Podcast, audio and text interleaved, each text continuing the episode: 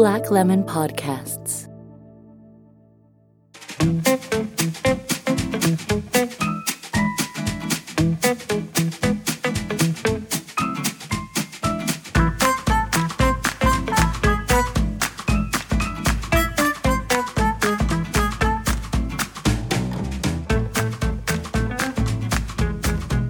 Καλώς ήρθατε σε ένα ακόμη επεισόδιο του Women on Topic. Είμαι η Στέλλα Κάσδαγλη και μαζί με την Πινελόπη Θεοδωρακάκου συζητάμε εναλλάξ στο podcast αυτό για θέματα που σχετίζονται με την επαγγελματική ενδυνάμωση των γυναικών και την ισότητα στην εργασία. Όπως ξέρετε, το Women on Top είναι ένας μη κερδοσκοπικός οργανισμός για την ισότητα στη δημόσια σφαίρα και σε αυτό το podcast θα αναδεικνύουμε νέα στοιχεία και εργαλεία για να κάνουμε τη δουλειά ένα από τα καλύτερα κομμάτια της ζωής μας. Συνομιλούμε με γυναίκες και άνδρες που φέρνουν μια θετική αλλαγή στο πεδίο που αγαπούν, εξερευνούμε θέματα που μας απασχολούν γύρω από τις διακρίσεις στον χώρο της εργασίας και μοιραζόμαστε τα νέα του Women on Top που μας φέρνουν ένα βήμα πιο κοντά στην ισότητα και τη συνδημιουργία. Υποστηρικτής μας σε αυτό το νέο κύκλο επεισοδίων είναι ο Όμιλος Qualco, που για πάνω από 20 χρόνια προσφέρει παγκοσμίως πραγματικές λύσεις σε πραγματικά προβλήματα, μέσα από ένα συνδυασμό τεχνολογίας, data analytics και βέλτιστων επιχειρηματικών πρακτικών και υπηρεσιών. Μαζί, στα επόμενα επεισόδια θα διερευνήσουμε ζητήματα όπως είναι η θέση των γυναικών σε χώρους τεχνολογίας, ο ρόλος των ανδρών στην ισότητα και τη συμπερίληψη, οι προκλήσεις που αντιμετωπίζουν ακόμα και σήμερα τα κορίτσια και οι έφηβες και πολλά ακόμα.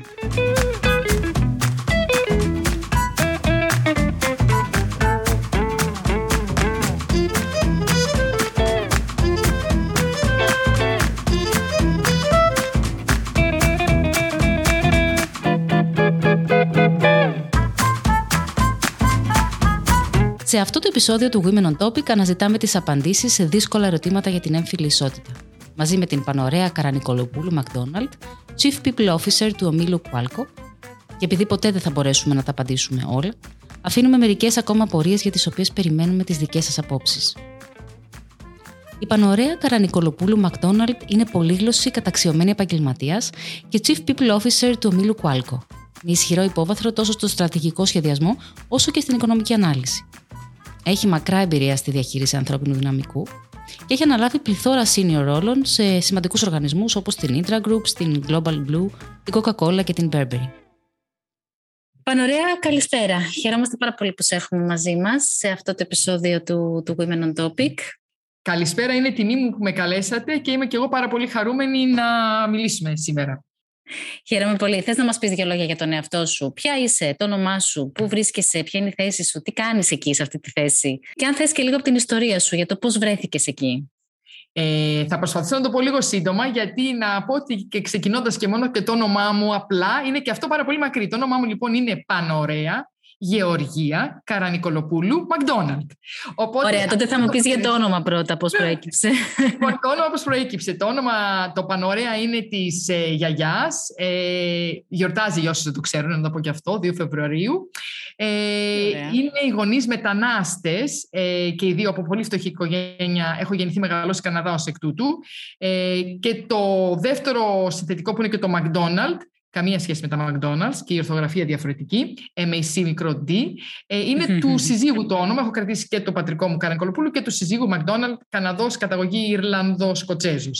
Οπότε κυκλοφορώ και με τα δύο ονόματα ε, και για διάφορους λόγους. Και μπορεί αυτό να είναι και μια μικρή εισαγωγή στο θέμα μας. Ε, κυκλοφορώ με τα δύο ονόματα γιατί έχω δουλέψει πάρα πολύ καιρό στο εξωτερικό, οπότε πολλές φορές το Καρανικολοπούλου ήταν πολύ δύσκολο να προφερθεί και να το χρησιμοποιήσουν. Πάρα πολύ.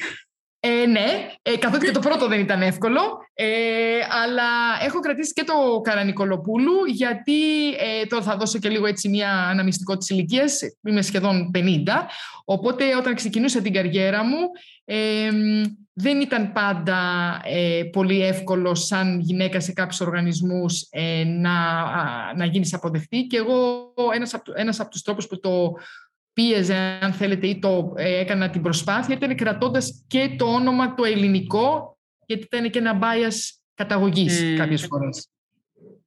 Έχουμε πολλά biases, νομίζω, να συζητήσουμε σήμερα.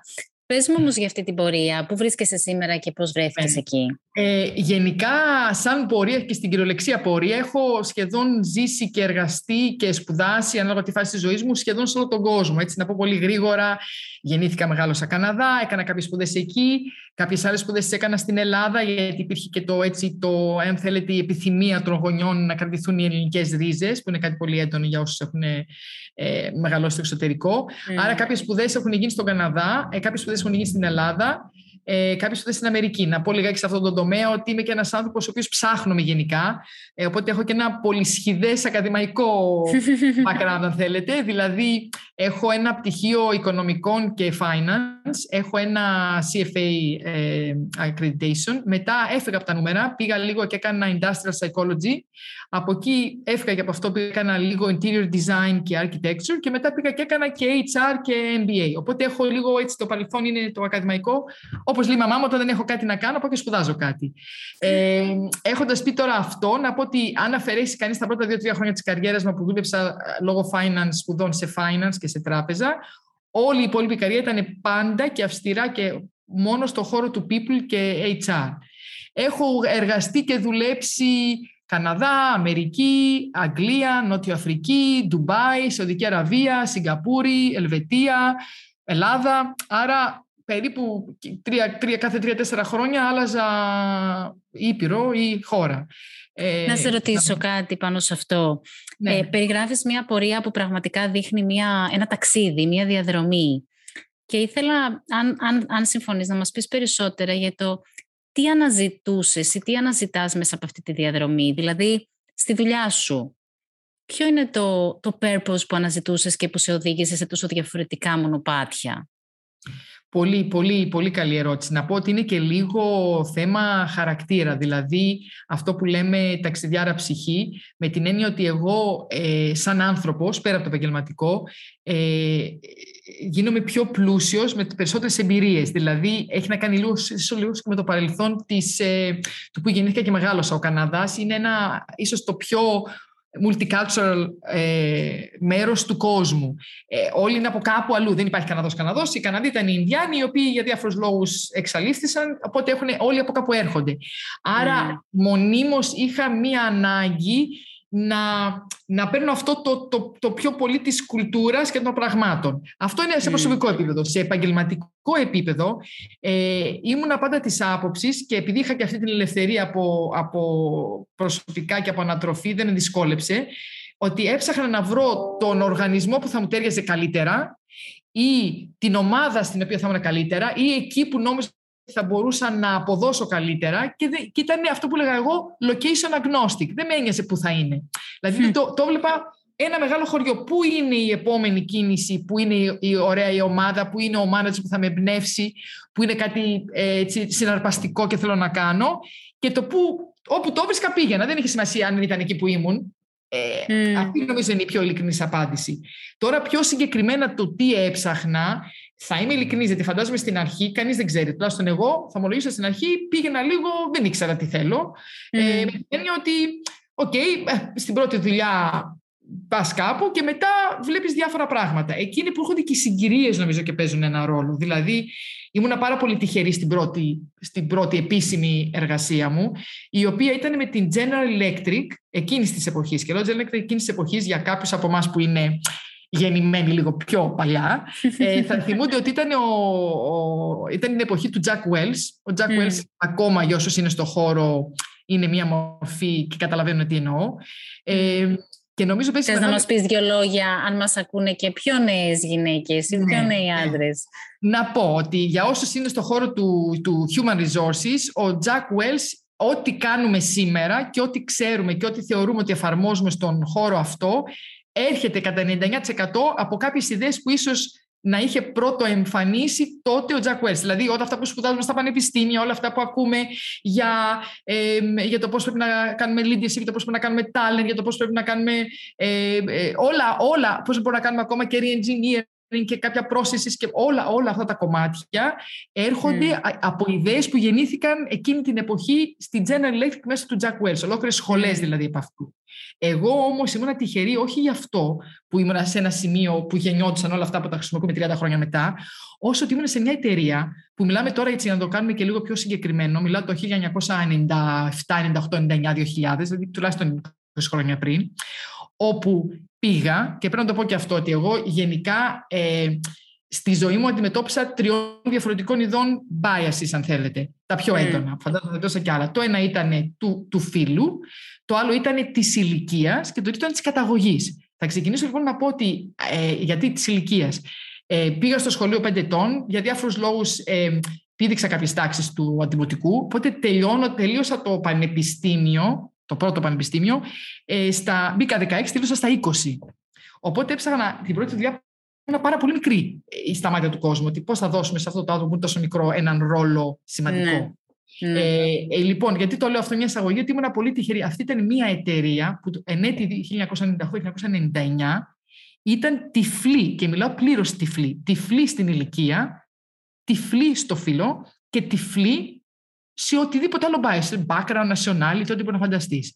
Έβλεπε δηλαδή τον άνθρωπο και έλεγε αυτός ο άνθρωπος έχει τις δυνατότητες, έχει το potential, μπορεί να μου κάνει κάτι, μπορώ να του δώσω το χώρο να το αναπτύξει. Δεν με νοιάζουν όλα τα άλλα.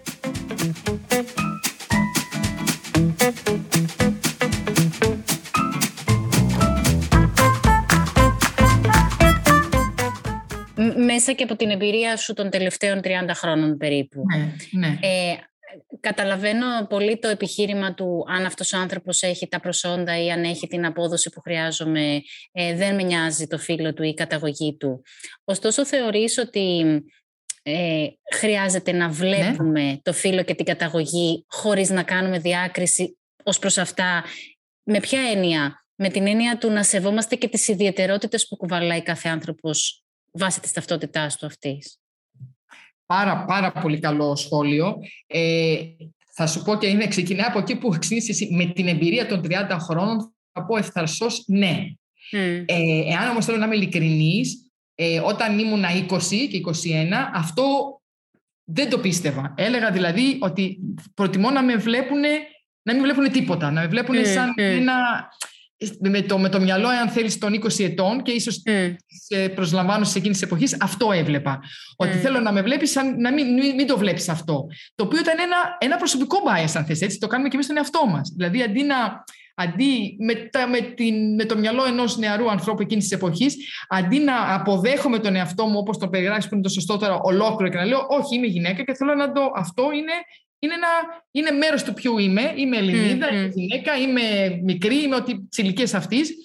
Και αυτό ε, δεν, δεν το έκανα τότε, θα είμαι ειλικρινής και προφανώς είναι κάτι που φαντάζομαι τα νέα παιδιά τώρα και οι νέες γυναίκες ε, είναι πολύ καλύτερα από εμάς γιατί έχουν όλο αυτό που ίσως το έχουμε εν μέρη κερδίσει εμείς ή αν έχουμε, έχει βελτιωθεί, έχει αναπτυχθεί καλύτερα η κοινωνία. Εγώ δεν το είχα, θέλω να είμαι ειλικρινής. Τότε δηλαδή ήμουν ευτυχής να μην με βλέπουν να μην βλέπουν το γυναίκα σαν εμπόδιο. Δεν είχα φτάσει mm, ακόμα στο βαθμό που να λέω ότι αυτό είναι benefit ή είναι κάτι άλλο. Έτσι. Έχεις δίκιο όμως. Σαφώς. Ε, και φαντάζομαι πλέον τώρα όλα, όλα τα πράγματα του τι είμαστε πρέπει να είναι και εγώ θα πήγαινα και θα έλεγα να παραπέρα και θα έλεγα ότι πρέπει να ο κάθε άνθρωπος είναι ιδιαίτερος. Δεν υπάρχει mm. ένας άνθρωπος ίδιος με οποιονδήποτε άλλο και όλη του αυτή η ιδιαιτερότητα του καθενός ό,τι είναι είναι, ε, πρέπει να το, να, να το κοιτάμε συνολικά και να λέμε ότι αυτή η ιδιαιτερότητα μπορεί εμάς να μας φέρει κάτι που θα είναι τελείως διαφορετικό από κάποιου άλλου την ιδιαιτερότητα. Και βέβαια είναι πολύ δύσκολο. Έτσι, το, δεν θα, και είμαι και εγώ ένας άνθρωπος που θα πω που, που δεν το καταφέρνεις πάντα, αλλά αυτός είναι αν θες ο ιδανικός στόχος. πολύ ωραία. Ε, Μ' αρέσει αυτή έτσι, η, η διαδρομή που μας, που μας πήρες και μας πήγες μέσα σε αυτά τα 30 χρόνια και πώς άλλαξε ο τρόπος που το βλέπεις. Θεωρείς ότι το HR ως industry, ως χώρος, ως άνθρωποι, έχει κάνει αυτή τη διαδρομή μαζί σου; Ε, τώρα εδώ είναι που είναι που παίζει ένα ρόλο, πραγματικά παίζει ρόλο η γεωγραφία που έλεγα πριν. Δηλαδή αυτή η διαδρομή είναι ένας τρόπος να το περιγράψει κανείς, θα έλεγα, είναι να φανταστούμε ας πούμε ένα, δεν ξέρω, ένα race track όπου είναι διάφορα αμάξια μέσα και όλα θα έλεγα προχωρούν. Θεωρώ ότι όλα έχουν προχωρήσει σε όλες τις χώρες, ακόμα και σε χώρες σαν τη Σαουδική Αραβία, γιατί όλοι ξέρουμε ότι εντάξει, κάποιες ιδιαιτερότητες και για τις γυναίκες. Ναι. Ε, εγώ έχω ζήσει και εκεί. Όλα λοιπόν τα αμάξια κάνανε πρόοδο πήγανε προς τα μπροστά. Άρα αυτό είναι ένα που το κρατάμε. Σε κάποιες όμως γεωγραφίες ε, η ταχύτητα και και το που έχουν φτάσει απέχει πάρα πολύ από κάποιες άλλες γεωγραφίες. Άρα, ναι. θα έλεγα το trend γενικά, με το κοιτάξει σαν 30 χρόνια, αν το κοίταγε σε ένα, σε, ένα, σε ένα chart, θα έβγαινε όλο θετικό, πιστεύω, σχεδόν παντού. Εντάξει, φαντάζομαι δεν έχω γνώση για κάποιες χώρες της Αφρικής ή πραγματικά δεν μπορώ να μιλήσω για κάποιες χώρες της Μέσης mm. Ανατολής. OK, okay, αλλά γενικά νομίζω ότι στα 30 χρόνια θα έβλεπε μια θετική τάση. Εκεί που έχει, υπάρχει μεγάλη διαφορά είναι στην ταχύτητα. Ε, και σε πολλές περιπτώσεις, και αυτό είναι, εμένα με στενοχωρεί ακόμα περισσότερο από μία, ε, ε, προτιμώ ένα πολύ αργό αλλά σταθερό trend από αυτό που έχω την εντύπωση για σε μερικές χώρες που πήγανε μπροστά και γύρισαν πίσω. Αυτό το γύρισαν πίσω, το οποίο δυστυχώς συγκαταλέγω και την Ελλάδα σε αυτές τις χώρες, είναι ακόμα πιο δραματικό, ακόμα πιο επίπονο για μένα. Καλύτερα να πηγαίνεις αργά, αλλά να πηγαίνεις σταθερά μπροστά, παρά να φύγεις μπροστά και να ξαναγυρίσεις κάποια στιγμή πίσω. Ε, ναι. Και εμάς νομίζω ότι τώρα οι οικονομικές συγκυρίες δεν μπορώ να πω ότι το έχω αναλύσει και είμαι ο πιο ειδικός σε αυτό το θέμα, αλλά στην Ελλάδα το είδα αυτό. Το είδα δηλαδή να φεύγει μια εκπληκτική ταχύτητα, να πηγαίνει σωστή κατεύθυνση γύρω στο 2004, να κάνει μια τούμπα να γυρνάει και τα πίσω 2008, 2012, 2013, 2015 και τώρα να ξαναξεκινάει από ένα χαμηλότερο σημείο. Εντάξει, okay, το θέμα είναι ότι ξαναξεκινάει. Αλλά ε, να γίνω λίγο πιο σημεία στα, στα, στα, κομμάτια και του, του HR, σαν HR department ή people mm. department, divisions, ε, είναι, είναι δύσκολο. Δηλαδή, έχουν γίνει κάποια πράγματα που είναι τεχνικά ή process, policies, πολιτικές κτλ. Ε, θεωρώ ότι πλέον έχουν γίνει νόρμα παντού. Δηλαδή, ε, ναι, Προσπα... Ε, έχει γίνει πλέον, θέλω να πιστεύω, δεν υπάρχουν σοβαρές εταιρείες στην Ελλάδα ή οπουδήποτε αλλού που να έχουν διαφορετικό μισθό βάσει του gender ή οποιοδήποτε άλλου τρόπου. Θέλω να πιστεύω ότι όταν φτιάχνονται οι πολιτικές, φτιάχνονται με τέτοιο τρόπο, τουλάχιστον στο χαρτί, και το λέω αυτό, γι' αυτό λέω στο τεχνικό κομμάτι είμαστε εντάξει. Ε, πολύ καλύτερα, όχι ότι δεν μπορεί να γίνει πρώτος, μπορεί να γίνει. Εκεί που είναι τώρα το θέμα, και είναι και το δύσκολο, είναι στο πρακτικό κομμάτι, όχι σε αυτό το κομμάτι που είναι αν υπάρχει ο κανόνας, αν υπάρχει το, η πολιτική, αν υπάρχει διαδικασία, όσο ε, στην κουλτούρα και όσο έχει να κάνει στο όταν μιλάς και συναναστρέφεσαι και είσαι μέρος σε μια ομάδα. Ε, και όπως ξέρουν όσοι συνάδελφοι είναι στο HR, τα πράγματα και οι αλλαγές που έχουν να κάνουν με κουλτούρα είναι και οι πιο δύσκολες.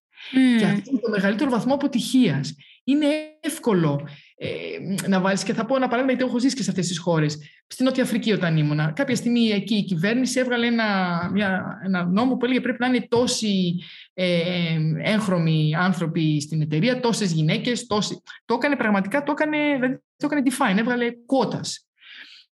OK, okay, αυτό είναι εύκολο, το κάνεις. Και άντε μετά το ακολουθείς και τον κανόνα. Αυτό δεν άλλαξε απαραίτητα κάτι μέσα εκεί. Όπως δεν άλλαξε και πολύ πιο πρόσφατα που έγινε κάποια αντίστοιχη κίνηση στη Σαουδική Αραβία που ήμουν πρόσφατα, όπου είπαν ότι πρέπει να έχουμε και γυναίκες μέσα στην εταιρεία. OK, okay, και τις βάλαμε όλοι γιατί έπρεπε να τις βάλουμε. Από το να βάλεις τον κανόνα μέχρι που να γίνει αυτό κάτι που το πιστεύει όλος ο κόσμος, απέχει έτη φωτός. Και θεωρώ ότι εκεί είναι και ο δύσκολος ρόλος ε, ενός HR department. Εύκολα σχετικά. Τώρα πλέον εύκολα. Κάποτε δεν ήταν ούτε αυτό εύκολο. Οπότε να μην το να βάλουμε την νίκη. Γιατί κάποτε το 90, όταν έλεγες να βάλεις αυτά τα πράγματα, έστω και το πρακτικό κομμάτι, κάποιες εταιρείες σου λέγανε Μεγάλα τρελός, είσαι. Mm. Άρα δέχομαι την πρόοδο, αλλά αυτό το έχουμε κατακτήσει, να το πω έτσι πιο απλά. Το άλλο mm. κομμάτι είναι το πιο δύσκολο, γιατί έχει να κάνει ε, και με πώς έχεις μεγαλώσει. Δηλαδή, ε, έχει ένα, ένα limitation, ένα περιορισμό το HR department. Όταν θα έρθει ένας άνθρωπος, ο οποίος ανήκεται σε μια εταιρεία, που είμαι εγώ το HR department, είναι 40-45 χρονών ή και 35, κουβαλάει μέσα του μια διαμόρφωση του τι πιστεύει για την κοσμοθεωρία του για τον κόσμο και πώς βλέπει τις γυναίκες, πώς βλέπει ε, ε έναν ανάπηρο άνθρωπο, πώς βλέπει έναν άνθρωπο ο οποίος μπορεί να έχει έρθει από, ε, δεν ξέρω, από την Αφρική, από την Ινδία, από, την, από κάποιο άλλο παρελθόν. Δηλαδή έρχεται, ακόμα και δεν το καταλαβαίνει, πιστεύει κάτι για αυτό το πράγμα. Έχει μεγαλώσει σε ένα σπίτι, του έχουν πει κάτι. Άρα ε, και πολλές φορές είναι και subconscious, είναι δεν το, υποσυνείδητο, δεν το καταλαβαίνει καν. Άρα το να έρθεις σε μια εταιρεία και να καλεστεί το τμήμα αυτό του HR, που θα έχει πολλές φορές 800 τέτοιους διαφορετικούς ανθρώπους, να τους κάνει όλους να πιστεύουν κάτι, ε, θα έλεγα ε, σε, σε isolation είναι αδύνατο task. Είναι ένα πράγμα που δεν μπορεί να το κάνει. Ε, και θεωρώ ότι, και ίσως εδώ να πούμε και λίγο ρεξικέλευθε, θεωρώ ότι είναι και ο λάθος τρόπος το να, να, να πεις σε ένα HR department ότι είσαι υπεύθυνο για τους 300, 200, 500, 600 ανθρώπους, να τους κάνεις όλους να πιστεύουν χύψη Z, στο προκειμένο για τις γυναίκες, νομίζω είναι η λάθος ερώτηση. Σε κάθε περίπτωση δεν είναι δίκαια, γιατί δεν μπορεί να το κάνεις. Γιατί κάθε HR, πόσο κάθε το κόσμος, 4-5 χρόνια που του έχεις μέσα, Mm. Λε τώρα, ε, είναι νομίζω, είναι, ε, ε, όχι ότι δεν μπορεί να βοηθήσει, αλλά νομίζω ότι είναι, ζητάμε κάτι το οποίο είναι από την ώρα που το ζητάμε ήδη αδύνατο να συμβεί στο βαθμό που θα το θέλαμε για να κάνει διαφορά.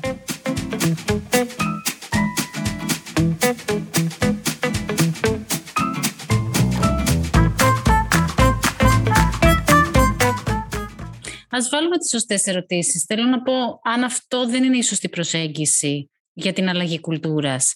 Ποια είναι κατά τη γνώμη σου, και ξαναβάζω αυτά τα 30 χρόνια εμπειρίας στο τραπέζι, γιατί είναι πολύ σημαντικά και δυστυχώς σπάνια έχουμε την ευκαιρία να μιλάμε με, άτομα της δικής σου εμπειρίας, επαγγελματίες της δικής σου εμπειρίας, που ταυτόχρονα έχουν και την ανοιχτή ματιά να δουν αυτά τα πράγματα καθώς αλλάζουν. Ξέρετε, θα γίνω λίγο τετριμένη τώρα και στην εισαγωγή δεν, δεν, το, δεν το ανέφερα. Ε, ε, ε, μεταξύ όλων των άλλων ρόλων, αν θέλετε, που έχω στη ζωή μου, ε, είμαι και μητέρα τριών παιδιών, ε, τα οποία τώρα είναι και τα τρία στη έφηβη πλέον. Ε, τα χαίρεσαι. Ε, και θα ακουστεί λίγο τετριμένο, ευχαριστώ πολύ, θα ακουστεί λίγο τετριμένο. Ξεκινάει από την παιδεία και ξέρω ότι πάντα εκεί γυρνάμε και τα βάζουμε όλα εκεί. Ξεκινάει την παιδεία. είναι ο άνθρωπος διαμορφώνει κάποια από τα πιο σοβαρά α, στοιχεία του χαρακτήρα του ε, στη μικρότερη ηλικία.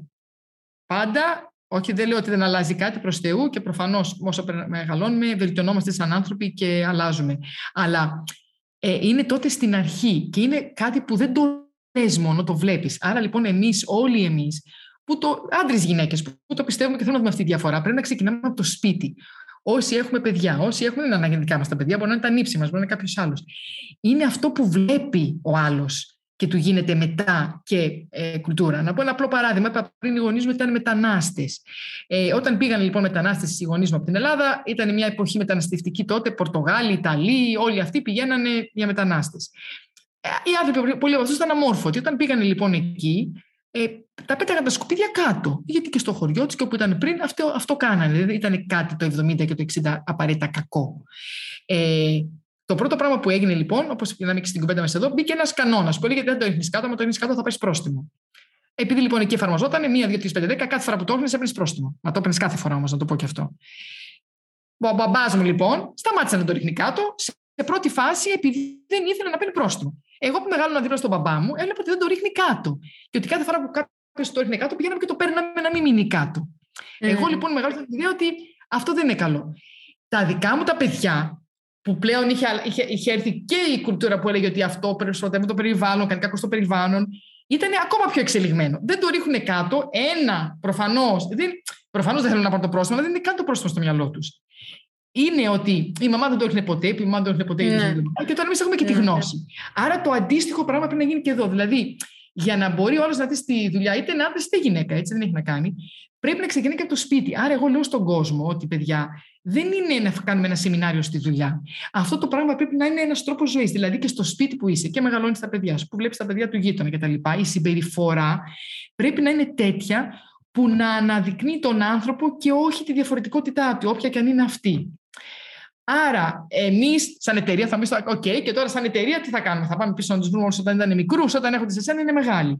Εμείς λοιπόν αυτό που έχουμε κάνει, παραδείγματος χάρη στην εταιρεία, ε, έχουμε κάνει πολλές συνεργασίες, γιατί έχουμε και το Qualcomm Foundation, έχουμε κάνει πάρα πολλές συνεργασίες και θέλουν ακόμα, ακόμα περισσότερες, ε, και με σχολεία και με ιδρύματα και με πανεπιστήμια, όπου και οι δικοί μας άνθρωποι συμμετέχουν σε δράσεις εκεί, πάνε, μιλάνε στον κόσμο. Ε, ε, κάποιους από αυτούς τους παίρνουμε να τους κάνουμε στα, στα academies που έχουμε, ε, γιατί για skills academies που έχουμε απόψη HR, να τους επιμορφώσουμε, για να μπορέσουμε να το μεταδώσουμε αυτό στη σωστή ηλικία. Ε, γιατί εμείς, ας πούμε, σαν οργανισμός έχουμε και ένα άλλο bias, που είναι οι γυναίκες στην τεχνολογία, που προφανώς για διάφορους λόγους είναι πολύ λίγες. Άρα, εμείς έχουμε πολύ συστηματικά πολλές από τις δικές μας τις γυναίκες, γιατί εμείς είμαστε τυχεροί στην εταιρεία να έχουμε ένα 49% του πληθυσμού να είναι γυναίκες σε όλους τους ρόλους και σε όλα τα επίπεδα. Ε, να πηγαίνουν να μιλάνε στα σχολεία, να πηγαίνουν να. Γιατί από εκεί θα ξεκινήσει. Δηλαδή, μπαίνεις σε μια τάξη και έχουμε πραγματικό παράδειγμα. Μπαίνεις σε μια τάξη και λες, παιδιά, ε, πώς είσαστε, ποιο μάθημα σας αρέσει, το τάδε μάθημα. Ε, ποιο, σε ποιος σα αρέσουν τα μαθηματικά, σηκώνονται ελάχιστα χέρια κοριτσιών. Mm, ναι. ε, γιατί, ε, τι βαθμούς παίρνεις; Και τα ανακαλύπτεις ότι μπορεί να είναι το ίδιο καλά, αλλά ή περισσότερο καλά, απλά θεωρείται ε, όχι γυναικείο ε, επάγγελμα να το κάνεις αυτό. Και, και δεν το λένε, γιατί θέλουμε σε μια ηλικία 13 και 15 ετών θέλουμε να είμαστε και αρεστοί στον κύκλο μας, έτσι. Άρα, μια πολύ μακριά απάντηση στην ερώτηση του να πω ότι αυτά τα πράγματα βγαίνουν λίγο έξω από το στενά να κάνουμε ένα σεμινάριο μέσα στους 50 υπαλλήλους που έχουμε να τους πούμε τι. Πρέπει να προσπαθήσουμε να βρούμε ευκαιρίες να γίνει αυτό πιο πολύ μέρος της ζωής τους. Γιατί διαμορφώνουμε πράγματα από όλο μας το μυαλό. Διαμορφώνουμε πράγματα βλέποντας τους γονείς μας. Διαμορφώνουμε πράγματα βλέποντας ε, τη σύζυγό μας, την αδελφή μας, το, τη γιαγιά μας. Άρα πρέπει και οι εταιρείες, η δική μου πρόταση θα ήταν να ανοίξουν και να αγκαλιάσουν όλο το κομμάτι, το κοινωνικό και να βοηθήσουν από όλες τις πλευρές. Και γιατί βοηθάνε τους εαυτούς τους, κάνοντάς το. Δηλαδή, οι άνθρωποι που στείλαμε εμείς να μιλήσουν, γύρισαν πίσω και είπανε αυτό που πήγα και μίλησα και μου κάνανε τις ερωτήσεις στα παιδιά, με βοήθησε σε αυτό το τομέα 70 φορές παραπάνω από τα 50 σεμινάρια που έχω κάνει μέχρι τώρα. Mm, ναι. Να σε ρωτήσω όμως κάτι εδώ, ε, έχοντας ως δεδομένο ότι από τα 18 μας και μετά δεν βρισκόμαστε στο σχολείο, οι περισσότεροι, οι περισσότερες από εμάς δεν βρισκόμαστε και στο πατρικό μας σπίτι, ε, ή τουλάχιστον κάποιες από εμάς. Ε, εκτός από το κομμάτι των σεμιναρίων που θα γίνουν σε μια εταιρεία, μπορεί το εργασιακό μας περιβάλλον να λειτουργήσει όπως λειτουργεί εκπαιδευτικά το τι βλέπω τη μαμά μου να κάνει, τι βλέπω τον μπαμπά μου να κάνει; Και να το φέρω δηλαδή στο, στο, στο γραφείο αν θέλεις. Το τι κάνει η προϊσταμένη μου, ο προϊστάμενός μου δεν με εκπαιδεύει και μένα ως μελλοντική ηγέτιδα σε σχέση με το πώς θα συμπεριφέρομαι στους ανθρώπους που έχω στην ομάδα μου, για παράδειγμα. 1000%. Καταρχάς, να πούμε ότι ο χώρος της εργασίας, καλός ή κακός, εντάξει τώρα με τον COVID βέβαια έχει αλλάξει λίγο αυτό, αλλά ε, στη βάση του παραμείνει το ίδιο. Είναι ένας χώρος στον οποίο οι περισσότεροι από εμάς ξοδεύουμε το μεγαλύτερο μέρος της ημέρας. Άρα είναι ένας χώρος που έχει, ε, ε, έχει τη δύναμη να επηρεάσει πράγματα, αν μη τι άλλο, μόνο και μόνο από, το, από, το, από τη χρονική διάρκεια στην οποία είμαστε εκτεθειμένοι σε αυτό, να το πω έτσι απλά. Άρα, οτιδήποτε, οποιοδήποτε πράγμα το κάνεις ή το κάνουν ή βρίσκεσαι σε αυτό 8, 9, 10 ώρες την ημέρα, από μόνο του το γεγονός ότι είναι 8, 9, 10 ώρες την ημέρα, έχει μια δύναμη. Γιατί προφανώς είναι πάρα πολλές οι ώρες.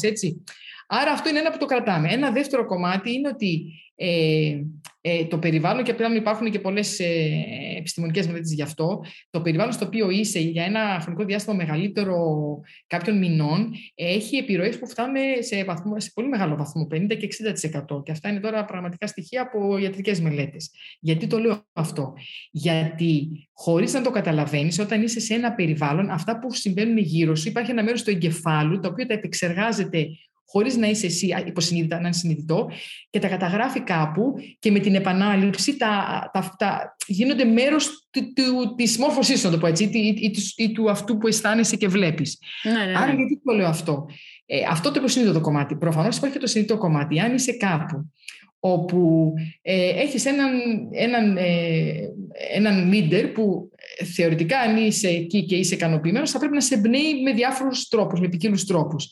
Ε, τίνουμε σαν άνθρωποι, και πάλι και αυτό είναι έτσι στο DNA μας, να, να αντιγράφουμε, και δεν το λέω με την κακή έννοια, κάτι το οποίο θαυμάζουμε. Ξεκινάει από την παιδική ηλικία με τους γονείς μας, που και καλά όταν είμαστε στη μικρή ηλικία θεωρούμε ότι είναι ό,τι καλύτερο έχει υπάρξει στον κόσμο. Αλλά αυτό ισχύει και μετά. Όταν βλέπουμε ένα leader, λοιπόν, και μπορεί να είναι και team leader. Όταν λέω leader, δεν χρειάζεται να είναι ο CEO της εταιρείας, ε, ο οποίος κάνει πράγματα τα οποία μας εμπνέουν, κάνει πράγματα τα οποία νιώθουμε ότι είναι καλά και θέλουμε να κάνουμε και εμείς αυτά. Ε, συνειδητά και υποσυνείδητα ακολουθούμε το παράδειγμα. Άρα, για να το κάνουμε λίγο πιο συγκεκριμένο σε αυτό που συζητάμε τώρα, εάν έχεις ε, έναν. Ε, και θα πάρω άντρα, γιατί δεν, δεν θέλω να νομίζω ο κόσμος ότι αυτό είναι κάτι που μπορεί να το προωθήσει μόνο μια γυναίκα. Ε, εάν πάρουμε έναν άντρα που είναι διευθυντής μιας ομάδας, διευθυντής, team lead, έχει μια ομάδα πέντε ατόμων από κάτω. Και έχει άντρε, γυναίκες κτλ. Ε, ο τρόπος με τον οποίο θα χειριστεί την ομάδα όταν κάνει μια στοχοθεσία. Ο τρόπος με τον οποίο θα χειριστεί την ομάδα όταν θα υπάρξει ένα πρόβλημα. Ο τρόπος που θα χειριστεί την ομάδα όταν θα πάει να προσλάβει κάποιον άλλον και θα δώσει το feedback.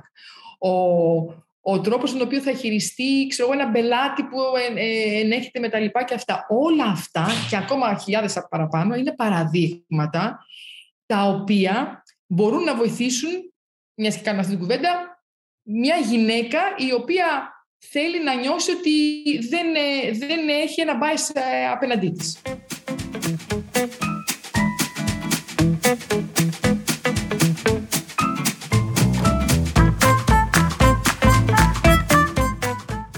Δηλαδή η κάθε κίνηση, ακόμα και, ο, ε, ακόμα και ο τρόπος που θα μιλήσει το πρωί, θα χαιρετήσει κτλ. Ακόμα και η αίσθηση του να πει ρε παιδί μου ότι και εγώ σαν άνθρωπος είναι αδύνατο να μην έχω bias. Δεν υπάρχει κάποιος σε αυτή τη γη που να μην έχει bias, όσο και να θέλει να το δουλέψει. Άρα και ξεκινώντας από αυτό το κομμάτι και μόνο, ε, μπορεί να γίνει, να γίνει μια σημαντική διαφορά. Ε, και να πω ότι εδώ ότι ε, εγώ πάλι, εντάξει, παιδί των 90s, υπήρξε μια, κάποια εποχή ένα πολύ μεγάλο trend ε, που έλεγε inclusion ε, και να πάμε στις εταιρείες και είχαμε προσλάβει κόσμο και κάθε εταιρεία εκείνη την εποχή είχε και κάποιον ο οποίος ήταν diversity και inclusion manager, director και δεν ξέρω εγώ κάτι. Ε, και αυτό που έλεγα τότε για αυτούς τους ανθρώπους είναι αυτό που θα πω και τώρα για αυτό το θέμα που συζητάμε. Για να είναι επιτυχημένος ή για να ήταν επιτυχημένος εκείνος ο ρόλος, έπρεπε να φτάσει κάποια στιγμή που να είναι άχρηστος ο ρόλος. Δηλαδή να μην χρειάζεται πλέον να έχεις έναν άνθρωπο στην εταιρεία που να σου λέει τρόπους και να σε ε, ε, παρακολουθεί και να σε βοηθάει να είσαι inclusive και να δέχεσαι το, τη διαφορετικότητα. Δηλαδή, για να, για να πεις ότι είσαι επιτυχημένος σε εκείνο το ρόλο, έπρεπε σε ένα βάθος χρόνου πέντε χρόνων να μην χρειάζεσαι πλέον. Το ίδιο λοιπόν λέω και εδώ. Ξεκινάμε με το γεγονός ότι πρέπει να έχουμε ίσως κάποια πράγματα στο μυαλό μας πιο συγκεκριμένα και να λέμε: Κάνε κάποια δράση, σκέψου το, θυμίσου και αυτό όταν κάνεις εκείνο. Αλλά για να πούμε ότι κάποτε φτάσαμε εκεί που θέλουμε να φτάσουμε, εκεί που ονειρεύουμε εγώ ότι μπορούμε να φτάσουμε, είναι ε, αυτό που είπες πριν, να μην το σκεφτείσαι καν πλέον. Να μην έχει να κάνει. Να είναι απλά ο καθένας μας όπως είναι. Ότι έχει να προσφέρει κάποια πράγματα τα οποία είναι αυτά τα οποία μπορεί να είναι καλύτερα αν είσαι γυναίκα, καλύτερα αν είσαι, δεν ξέρω εγώ, από, τη, από τη, ε, το κογκό, καλύτερα από ότι... Δηλαδή, να μην έχει να κάνει, να έχει να κάνει ότι βλέπω μια οντότητα η οποία έχει πράγματα που μπορεί να προσφέρει και δεν έχει να κάνει. Και μάλιστα πρέπει να ψάξω να βρω τι είναι αυτά που είναι καλύτερα σε αυτή την οντότητα. Παραδείγματος mm. χάρη, εγώ το είπα, έχω τρία παιδιά και το λέω και το έχω κάνει σε συνέντευξη. Εάν ψάχνω σε συνέντευξη άνθρωπο που να είναι να έρθει να μου κάνει logistics και έχω δουλέψει σε πάρα πολύ μεγάλες εταιρείες. Μιλάω για logistics του ε, εταιριών με τους General Electric, Coca-Cola, Motorola, εκατοντάδες χιλιάδε κόσμο, έτσι. Η, μια γυναίκα η οποία έχει τρία ή τέσσερα παιδιά, και δεν θέλω να γίνω bias προς την άλλη πλευρά, mm. είναι εκ των πραγμάτων πολύ καλύτερη σε αυτό το ρόλο. Άρα mm. εκεί το ψάχνουν επί ταυτού, να το πω. Εντάξει, προφανώς δεν λέω θα πάρω μόνο αυτό, αλλά πράγματι έχει κάτι να προσφέρει περισσότερο εκεί. Mm. Γιατί, γιατί ε, το έχει δουλέψει αυτό το πράγμα. Άρα θέλω να φτάσουμε, θέλω, θα ήθελα όλοι μαζί, και αυτό είναι το μήνυμα που θέλω σε όλο τον κόσμο, ότι με, με, με, με αυτά που θα κάνουμε εμείς διαφορετικά κάθε μέρα, δεν χρειάζεται να έχω συγκεκριμένο ρόλο. Δεν χρειάζεται να πάω και να πω, παιδιά, εγώ σε αυτή την εταιρεία σηκώνω το χέρι μου και θα κάνω project για να προωθήσω τις γυναίκες. Με τα πράγματα που κάνουμε κάθε μέρα και με checkpoints στον εαυτό μας, μπορούμε όλοι να συμβάλλουμε σε αυτό. Πολύ σπουδαίο αυτό που λες.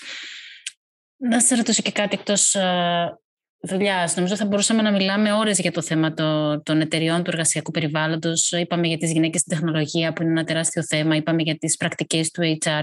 Αλλά θα ήθελα να βγούμε και λίγο από το εταιρικό περιβάλλον και να σε ρωτήσω ποια βλέπεις να είναι τα βασικά ζητήματα, προκλήσεις, ευκαιρίες ίσως ε, που αντιμετωπίζουν οι γυναίκες στην Ελλάδα αυτή τη στιγμή και ευρύτερα θα έλεγα και το, που, που αντιμετωπίζουμε στα θέματα του φύλου αυτή τη στιγμή. Γιατί μπορεί να μην είναι κάτι που αντιμετωπίζουν οι γυναίκες, μπορεί να είναι κάτι που αντιμετωπίζουν οι άντρες. Να πω ότι για μένα στην Ελλάδα ακόμα υπάρχουν τρεις-τέσσερις αιστείες αν θέλεις, οι οποίες θα θέλουν ίσως λίγο περισσότερη δουλειά. Δηλαδή, υπάρχει ακόμα η, το πρόβλημα στις γυναίκες, θα το είπα πριν, ότι στο μυαλό τους και οι ίδιες, αλλά και γενικά η κοινωνία και όλοι μας, έχουμε ότι κάποιοι ρόλοι τους πάνε και κάποιοι δεν τους πάνε. Και ναι. γενικά ακόμα είναι λίγο, λίγο έτσι, ε, πώς το πω, έτσι, περίεργο να είναι κάποιες σε κάποιους ρόλους. Ένα είναι αυτό. Όπως; Όπως είπα πριν, ας πούμε, να είναι κάποιος ε, ε, μηχανικός αυτοκινήτων Υπάρχουν mm. γυναίκες. Αλλά γενικά mm. μας φαίνει και εγώ και εμείς, άμα πάμε, να είμαστε ειλικρινεί σε ένα συνεργείο και δούμε να είναι μια γυναίκα, θα μας φανεί κάπως. Το πω και εγώ και για μένα ακόμα, που ξέρω και δεν θέλω. Λέω τώρα ένα απλό παράδειγμα. Ε, μας φαίνεται ε, ένα κομμάτι είναι αυτό. Ένα άλλο κομμάτι έχει να κάνει, και τώρα αυτό το ανέδειξε πάρα πολύ και ο COVID, έχει να κάνει με αυτό που είπα πριν. Ε, όσον αφορά τα παιδιά και όσον αφορά το σπίτι γενικότερα, στην Ελλάδα δεν είμαστε πλειοψηφικά, αν θέλεις, ακόμα εκεί. Του, του να πούμε ότι, ρε παιδί μου, θα δουλεύει η γυναίκα και θα είναι στίον χώμο μπαμπάς. Mm. Έχουμε εντύπωση ακόμα. Έχουμε λίγους ανθρώπους. Ναι. Στον Καναδά είναι 50-50, λέω ένα παράδειγμα. Δεν το σκέφτεται, δεν το σκέφτεται κανείς. Δεν, δεν, είναι κάτι να, να το σχολιάσεις. Εδώ θα το σχολιάσουμε, θα μας φανεί κάπως. Άρα, και το λέω αυτό τώρα σαν ένα extreme παράδειγμα, του και, και αυτό φαντάζομαι και μέσα στην οικογένεια περισσότερο. Δηλαδή, στον COVID, ε, το βάρος το μεγαλύτερο και υπάρχουν έρευνες πλέον γι' αυτό. Μείνανε όλοι στο σπίτι και θα έλεγε κανείς ότι θα ήταν μια ευκαιρία να μοιραστεί το πράγμα περισσότερο. Δεν μοιράστηκε. Μείνανε όλοι στο σπίτι και πήρε πιο πολύ βάρος από ό,τι ακούω εγώ και από ό,τι βλέπω και από τις έρευνες η γυναίκα. Άρα και εκεί έχουμε λίγο χώρο. Έχουμε ακόμα, δεν είμαστε ακόμα στο ε, θα το κάνει όποιος να είναι. Ε, mm. Όποιος μπορεί, όποιος προλαβαίνει να το χωρίσουμε αυτό. Και το τρίτο mm. κομμάτι ε, που χρειαζόμαστε δουλειά και σε αυτό είναι, είναι εξωτερικό αλλά είναι και εσωτερικό, έχει να, όσον αφορά τις γυναίκες στον χώρο της εργασίας, θεωρώ ότι ok, είμαστε κάπως καλύτερα ε, στο ότι να πληρώνονται όλες οι γυναίκες το ίδιο. Α, θα έλεγα ακόμα είμαστε πάρα πολύ καλά στο middle management. Όταν πιάνουμε σε C-level suite και σε board level, είμαστε τραγικοί. Έτσι. Δηλαδή, μπορούμε να κάνουμε μια ανάλυση όλων των board της Ελλάδας ε, και όλων των C-level, νομίζω θα βρούμε 1% ήταν νομίζω το ποσοστό που έβλεπα σε γυναίκες.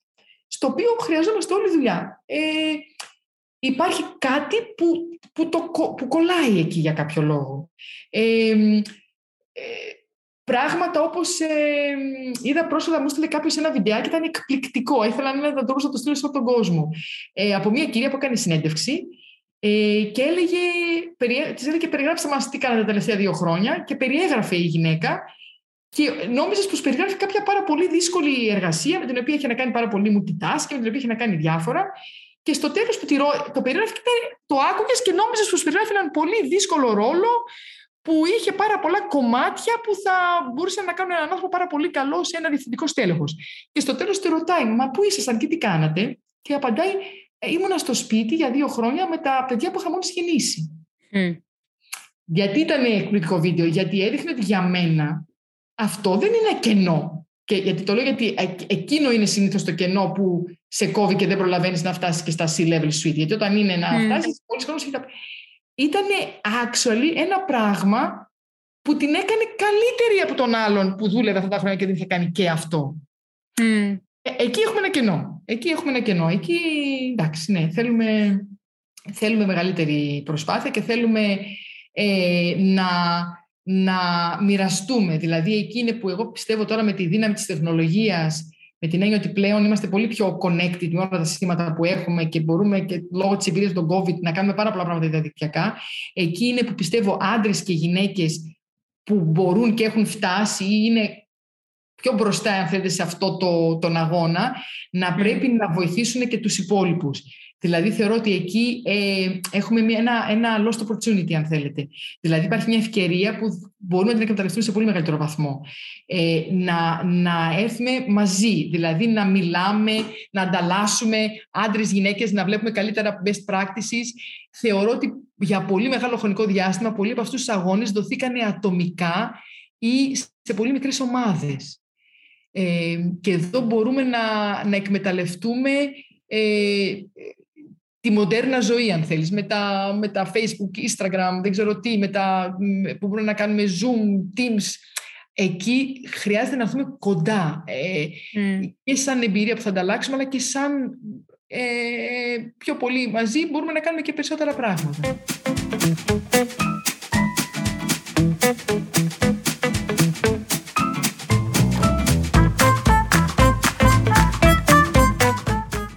Να σε ρωτήσω κάτι για το κλείσιμο, έτσι, για να ξαναγυρίσουμε και στην αρχή αυτής της κουβέντας.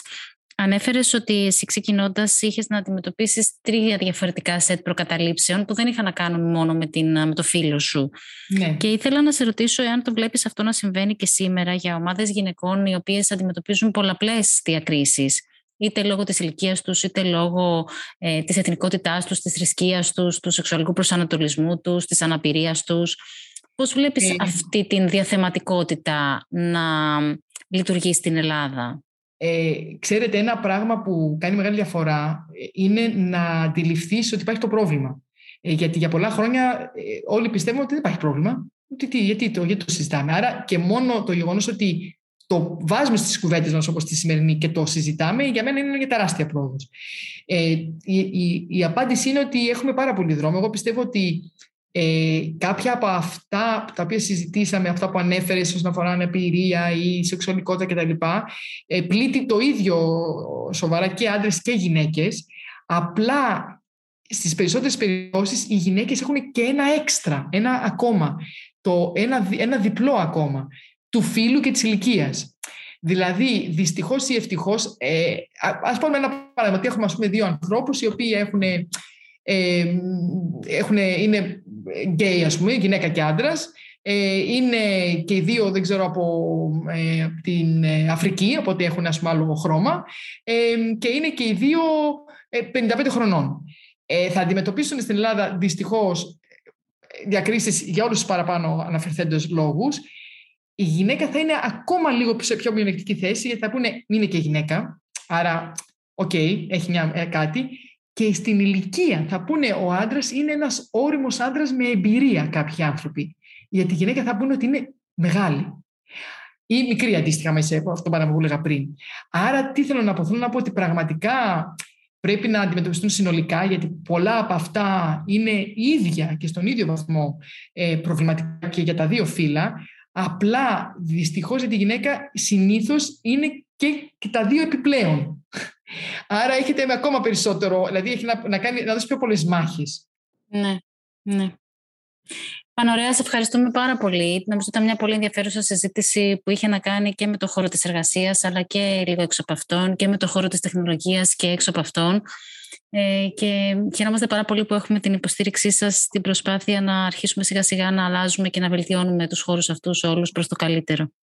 Ευχαριστώ πάρα πολύ. Εγώ θα ήθελα να κλείσω λέγοντας ε, μια ανοιχτή πρόσκληση ε, και σε εταιρικό επίπεδο ε, να, να μιλήσουμε και να κάνουμε αυτό που λέγαμε πριν τις κοινότητες. Εμείς σαν Κουάλκο θα ήμασταν πολύ ευτυχείς να το κάνουμε αυτό.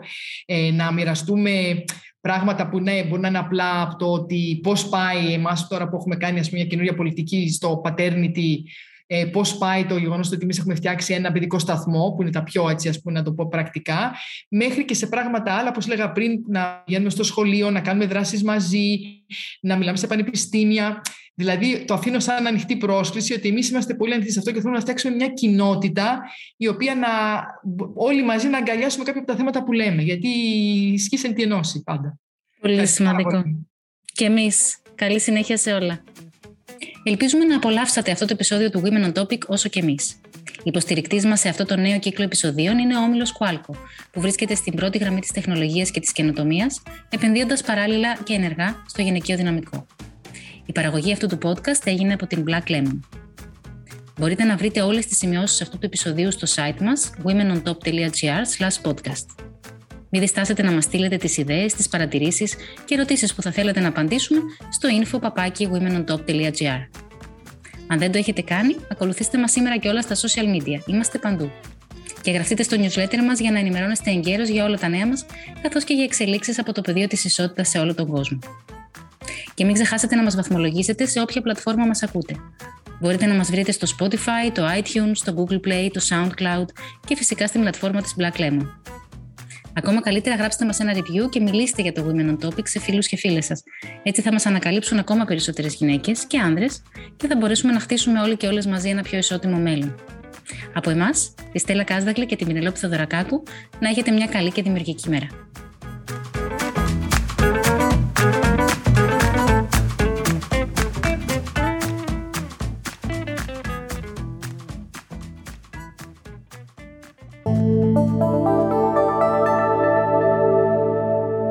Black Lemon Podcasts.